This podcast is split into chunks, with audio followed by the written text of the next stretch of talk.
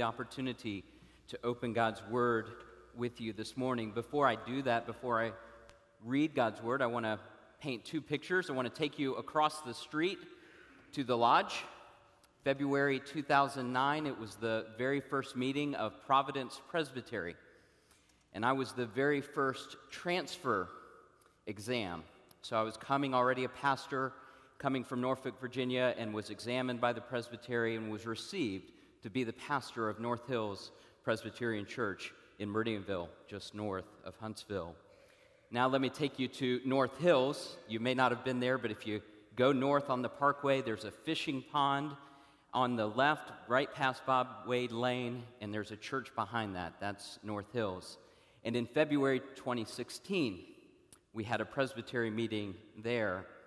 And at that meeting, Will Spink was approved by the presbytery to be the new senior pastor here after y'all had voted overwhelmingly for him to be so.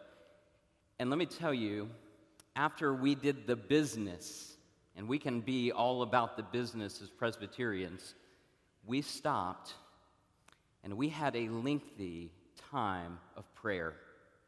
It was one of the sweetest moments in my seven years of being in Providence Presbytery, rubbing shoulders and doing business and praying together for our presbytery as we rejoiced in the way that God is leading this congregation at this time. So I'm thankful for Will.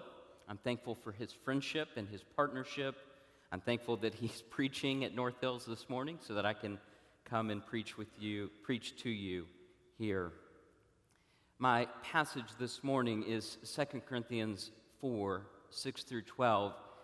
And as I read it, I want you to know that my connection with this passage is very personal.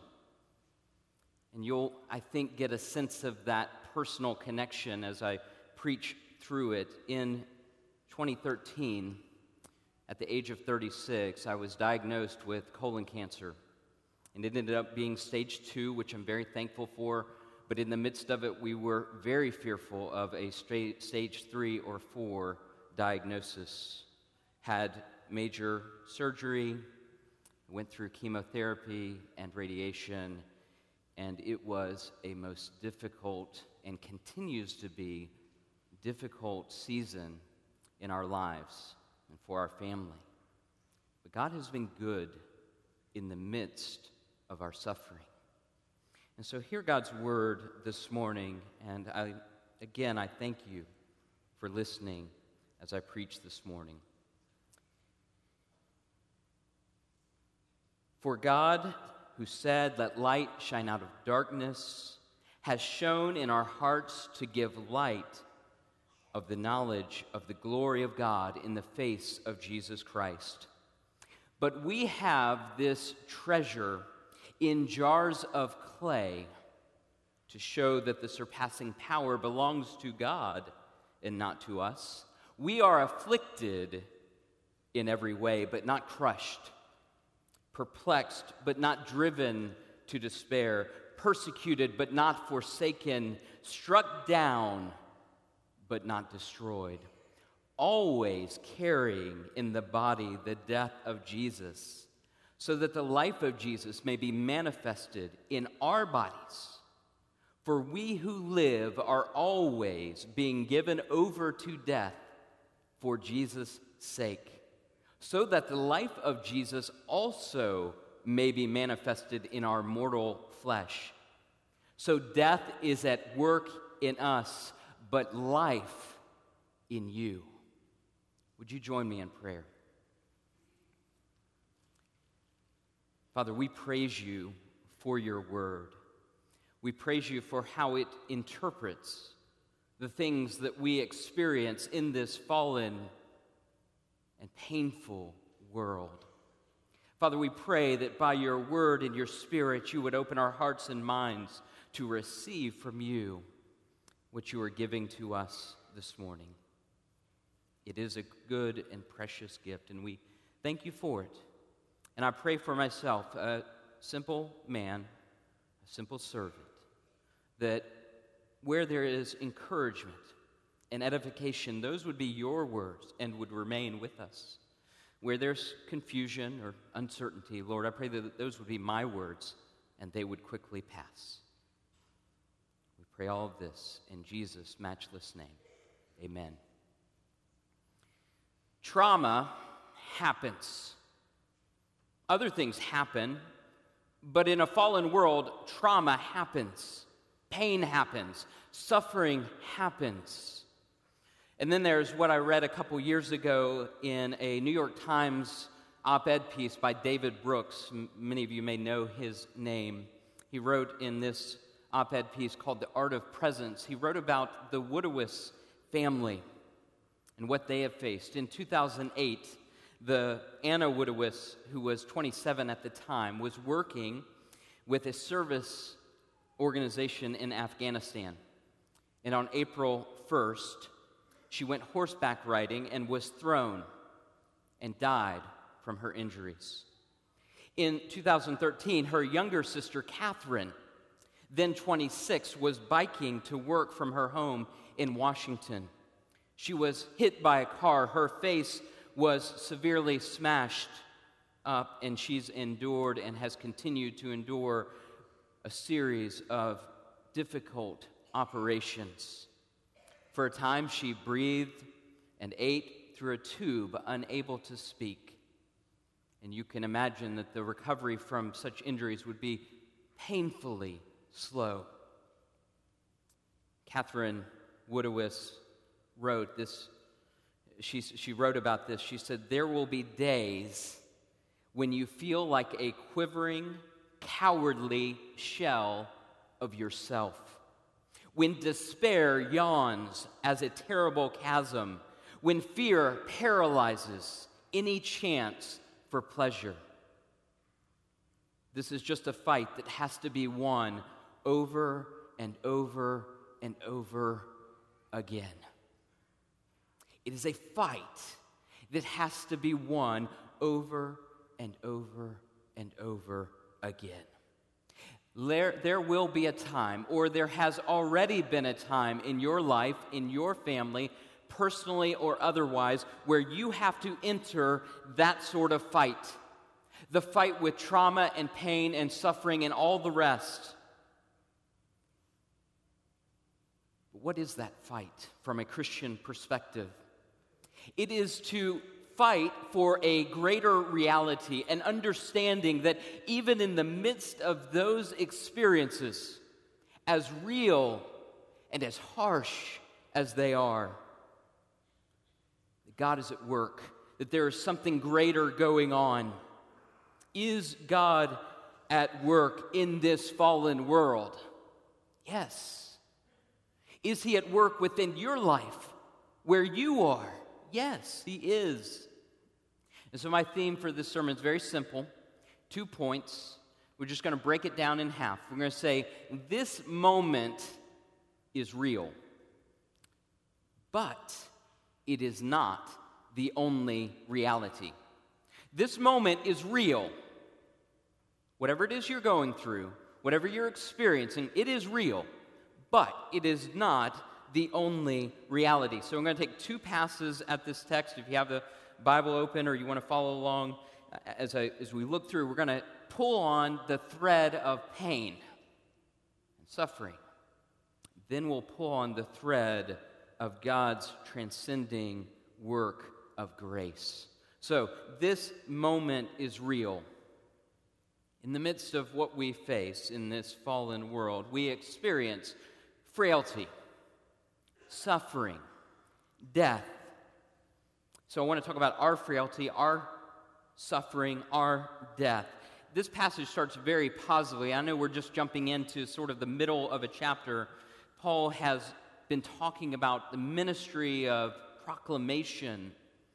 And in verse 6, he, he is focusing on the work, that, that transcending work of God's grace. It starts very positively in verse 6. For God, who said, Let light shine out of darkness, has shown in our hearts to give the light of the knowledge of the glory of God in the face of Jesus Christ. Well, thank you, Paul. That makes that very clear. It's a very Pauline type statement. There's a lot there. But the very next place that he goes is to talk about our frailty in verse 7. we have, this treasure that God's given us, this grace, this work of God, is where? Within us, jars of clay. We are very common, everyday, ordinary clay pots. And maybe some of us are a little broken, or will become broken, or have been broken. We understand frailty within our own bodies. As we get older, we might say in the South, I'm about to give out.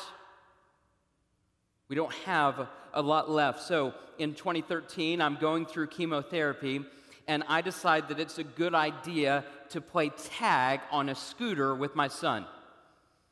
I'm getting worn out and tired, but we're riding these little sco- razor scooters, and I'm not very coordinated to begin with, but that's okay and I'm going to tag my son just one last time.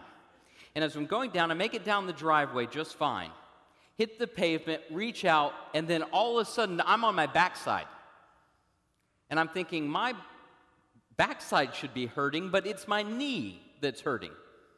So, in the midst of the health issues that I was already enduring, going through the recovering from surgery, going through the chemotherapy, I partially tore the MCL in my knee.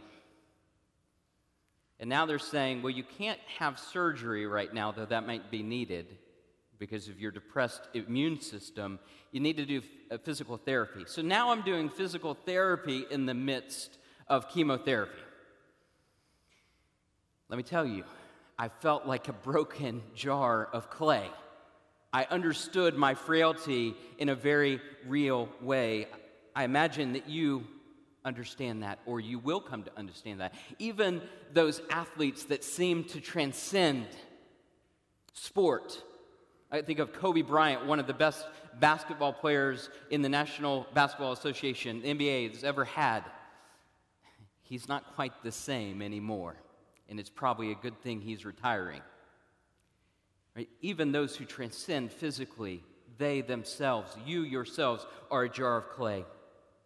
Our frailty, there's also our suffering. And look at the radical honesty within this passage. It's rare that we often speak so forthrightly about what we're going through. People ask us how we're doing, we give the fine. I found as I was going through treatment that I didn't know how to answer that question anymore. How are you doing? Do you have time? Because I'm not feeling so good. And so Paul speaks, he begins to say, okay, so we have this treasure, but it's in a jar of clay. And also, verse 8 and 9, we are afflicted in every way. You ever felt that way? That's what life in a fallen world can look like afflicted in every way, or perplexed, he says. Have you ever asked out loud or in your prayers or in your heart, God, I don't know what you're doing? I don't understand. Perplexed, persecuted. We may not feel that as much here in our American context, but we certainly, as we think about brothers and sisters around the world, they understand this. When Paul says persecuted, and we may come to a point where we understand it more intimately. And then finally, he says, struck down there in verse 9 at the end of it. Have you ever felt like you're just crawling through the day, trying to fight for the next moment? Oh, this moment is real. The affliction, the perplexion, the persecution, the being struck down, all of that is real, and we must acknowledge it if we are to understand the greater work that God is doing. We must be honest and say, I am suffering. And then Paul talks about death. You see, it's not getting any better. We go from frailty to suffering to death. Verses 10, 11, and 12, Paul makes remarks about death verse 10, he says, We are always carrying around in our body the death of Jesus. Here, the death of Jesus could be translated as the dying of Jesus. That is, meaning that it is encompassing all the, of Christ's passion the mocking, the betrayal, the spitting, the lashes, the cross, all of it. The dying of Jesus. That's what we carry with us as believers, this work of Christ. And then, verse 11, the beginning of it, he says, For we who are alive are always being given over to death for Jesus' sake. Did anybody tell you that part when they shared the gospel with you? Did they say this is going to be a part of the Christian life? A lot of times we just say, hey, everything's going to be better. It's not always better, is it? Because we still live in this fallen world. And so death is at work within us. This verb here, being given over, it's the same verb that's used in Romans 8 32, where we read of God, He who did not spare His own Son, but gave Him up for us all. The difference is that in Romans it's active, and here in Corinthians it's a passive verb. What does that mean? Well, that means that you don't sign up for this. Nobody's going to go out into the lobby or onto the website here at Southwood and, say, and sign up for the class of suffering and dying to self. We don't want that. Our sin doesn't want that. Our human nature doesn't want that. We don't want to go through that. So God takes us through it. And so that's why I say that cancer is a sanctifying grace. I didn't ask for it, I didn't want it. I certainly was shocked that I would be diagnosed at that age of 36 with it. But it's a sanctifying grace because my inclination, my desire as just a person walking through life, even a believer, is I want the Staples easy button. You, you know what I'm talking about? You just, you just push the button, and the little guy says, Hey, that was easy. I want life to be like that. I want when things get hard to be able to just and maybe I wish God was a little bit like that sometimes. Let's be honest. Sometimes we want to just be able to kind of say a prayer and have God make everything easy for us. Uh, God doesn't work that way. He's not a genie in a bottle, He's not our servant. He's the Lord of lords and kings and kings, and He's doing something in our lives, even if we're not comfortable with it and we didn't sign up for it, because it is hard to die to self. Are you with me? It is hard to die to self. So God takes us there, even if we hadn't signed up for it. Finally, verse 12 says, Death is at work in us. So, three times, verse 10, 11, 12, Paul talks about our dying, our death, our being given over to that. I read a book during treatment, I don't know why, I ended up in tears several times. It's called The Little Way of Ruthie Leming. I recommend it. It's written by Rod Dreher, who I believe writes for the American Conservative. Uh, but this book's about his sister.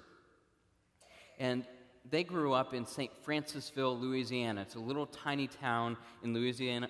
It's a poor community, but Ruthie Leming loved her community. She loved the people. She was a teacher, and she was well regarded.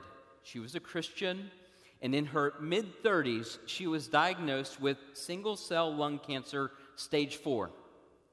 1% who receive that diagnosis live past five years. Ruthie Leming was not in that 1%. And so, as I'm reading about her life, her story, and all, I'm hearing these same themes again and again frailty, suffering, death. Ultimately, certainly literally, she does end up, and she did die. The moments that she faced, the moments I face, the moments you face, the moments that we face of frailty, of suffering, of dying to self, they are very real. No sugarcoating, no ignoring them, no pretending that it doesn't exist will make them go away. You have to live there, whether you want to or not. And there are no easy answers in the midst of such a situation. And we who are not suffering at a particular time should be very careful to not simply give easy, trite answers. I hope that's not what you hear me doing this morning either as I preach. We have to acknowledge the hard parts of living in this world the consequences of our sin, the consequences of the fallenness of this world. We live with these realities. And we must acknowledge them to being real if we are also going to be able to see what God is doing. And here's the fight. And here's my main point. If this moment is real, you have to fight to see, to understand the greater reality of God's work in our lives. So, point one was this moment is real. Frailty, death, suffering, that's all real. Second point, the second part of this is, but this is not the only reality. For every real moment, there is something that God is doing in our lives.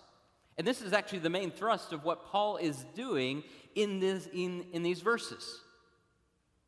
There's our frailty, but God's power. There's our suffering, but God's but. There's our death, but God's life. So let's consider now our frailty in light of God's power. So we go back to verse 6. Remember, I said we're going two times through this passage. So here's the second pass. Go back to verse 6. This is the greatest reality. If you are a believer in Jesus Christ, there is no greater reality than what God has done in giving you your salvation. There is no greater reality than that. And we have to keep coming back to that again and again, thanking God and reflecting on the grace that we receive. We don't deserve God's mercy. We don't deserve God doing this work of recreation in our lives. From fallen creatures, God takes us to a new creature, creature. So he says, For God who said, Let light shine out of darkness, that's picturing God's initial creation. Here has shown in our hearts to give the light of the knowledge of the glory of God in the face of Jesus Christ. That is, God is giving us this great work of salvation in our hearts, our lives. He takes us from the darkness of our sin to the light of His grace. And so then, when he comes into verse 7, he indeed says, We have this treasure in jars of clay to show that the surpassing power belongs to God and not to us. Who does the power belong to? God. That's right. It belongs to God and not to us. And we need to remember that again and again because the reality is whether you're a mom or whether you're in business, whether you're retired, whether you're in school, we want to be kind of lords of our own domains. We want to be in charge. We want to be in control. We want to have the world at our hand. And God's saying, no, that, that power belongs to me, and this is how I demonstrate it. I give it to you in frail vessels so that you look to me when you're broken, when you understand your brokenness, when you see your suffering, you look to me. Uh, Jeremy put it so well when we came to that time of confession of how we run to insufficient structures. Paul's directing us back to that great refuge of God, and that is his power of and the work that He is doing in our lives. So, great weakness, but great treasure. And it's not about you. It's not about you. It's not about me. It's about God. So that's our frailty, but God's power. Now consider our suffering, but God's but.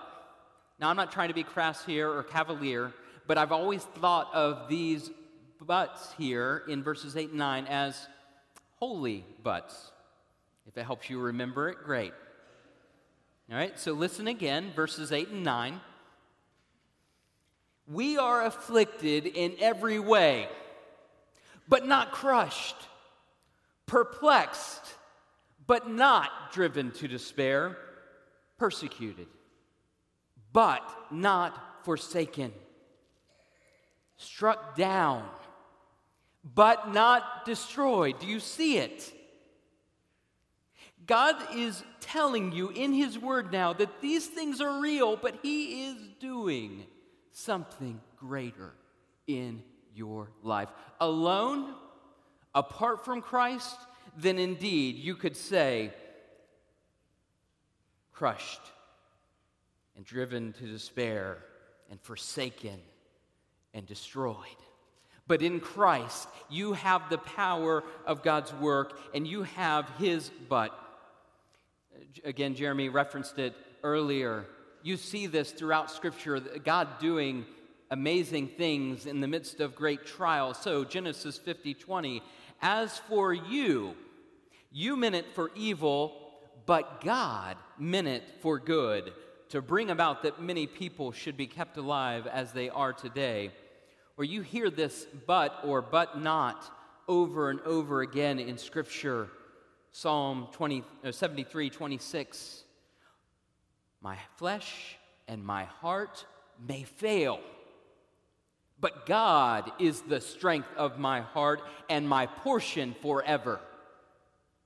Ephesians 2, you hear it there, a great uh, section, verses 2 through 10, especially speaking of that work of mercy and grace in granting us salvation. You were dead in your trespasses and sins, verse 1. But then you jump down to verse 5, and what do you hear? But God, who is rich in mercy, because of the great love with which He loved us, even when we were dead in our trespasses, made us alive together with Christ. By grace, you have been saved. This is true. You are a sinner, and you are dead in that sin, but God does this work of mercy and grace. So we hear these but nots here as Paul is acknowledging very difficult circumstances. Here's the problem, as I see it, as I've experienced it. We live in the commas. We live in the in between, between the pain and the grace. It's what theolo- theologians sometimes refer to as the already but not yet. We're already saved, but we're not yet fully there. We're still living in this fallen world. We still diffi- live with the difficulty. Life is lived in the commas. But that is where you fight for the reality of these but nots. So as you go through trial, whatever it may be, as you go through suffering, you're looking not just for that reality, because you know it, but you're also fighting for this greater reality of what God is doing. Uh, finally, there's our death, but God's life. And I just want to point you in verses 10, 11, and 12, every point where Paul speaks of our death and our dying to self and our being connected with the cross of Christ and all that he does in that. He says there's purpose here in all of this. So, always carrying in the body the death of Jesus. Why? Here's the purpose so that life may be also, the life of Jesus may also be manifested in our bodies. Verse 11 We who live are always being given over to death for Jesus' sake, so that the life of Jesus also may be manifested in our mortal flesh. So, death is at work in us, but life in you. Verse 12.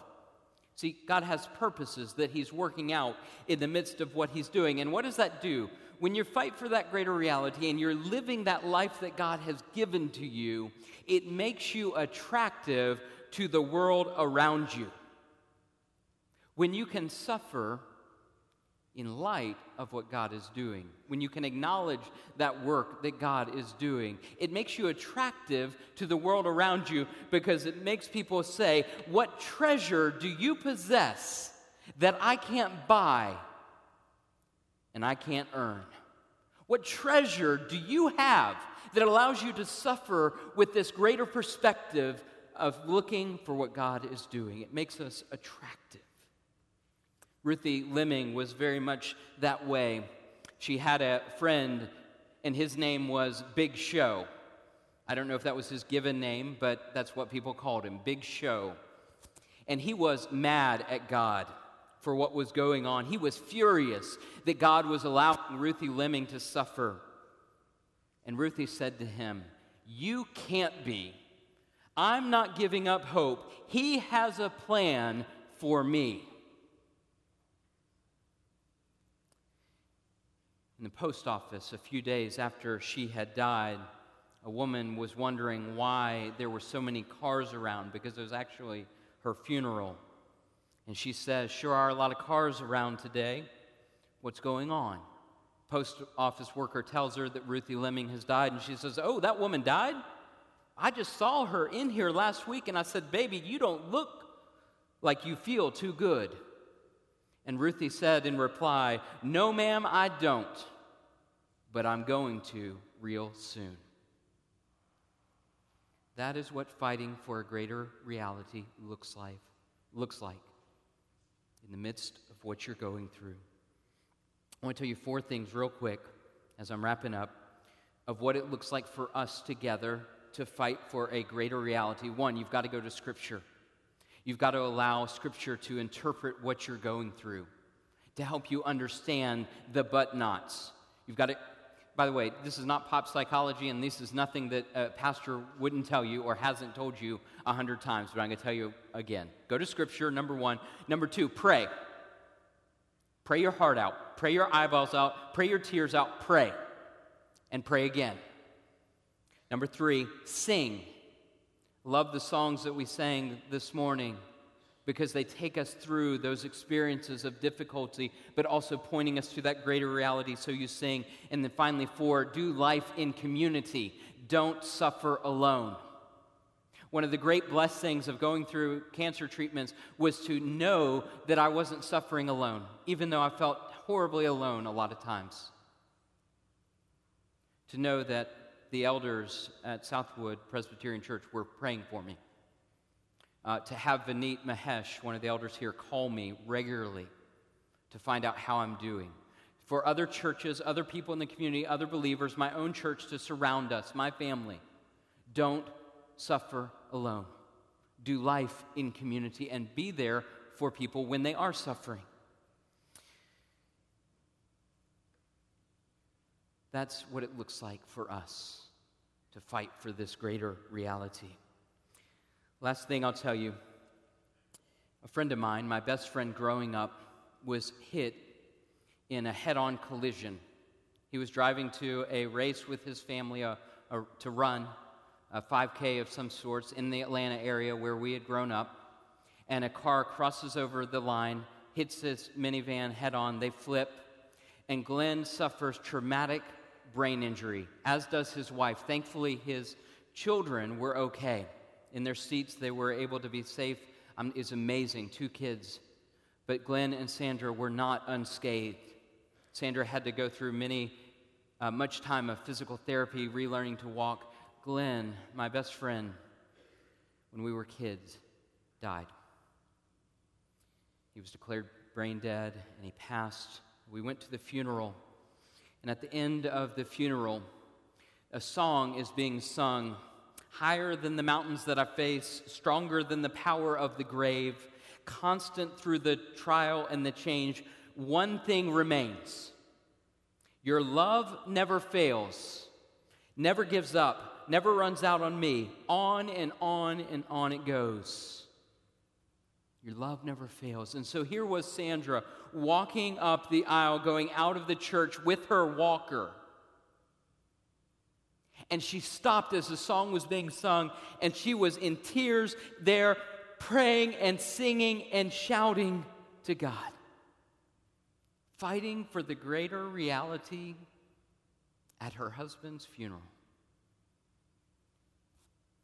Brothers and sisters and friends that are here today, I submit to you that that's what it looks like, even in the hardest times, to acknowledge God's love never fails. It is the greater reality in your life. And my prayer for this congregation is that wherever you are, individually and corporately, you, were, you will fight for that. Let's pray. Father, thank you for your great love for us. Thank you that it never fails. No matter what we're going through, no matter what you're taking us through, no matter how much we suffer and experience a frailty in this life, Lord, we praise you and thank you that you are at work in doing something much greater. Help us to fight for that and to see that. Help this congregation, these people, to fight for that. Father, we praise you and thank you for your work, and we pray in Jesus' name, amen. Will you stand? I'm not sure what your practice is, but I'm, i want to give you the benediction, God's blessing upon you as you go. The Lord bless you and keep you. The Lord make his face to shine upon you and be gracious to you. The Lord lift up his countenance upon you and give you peace. And God's people say, Amen. Thank you.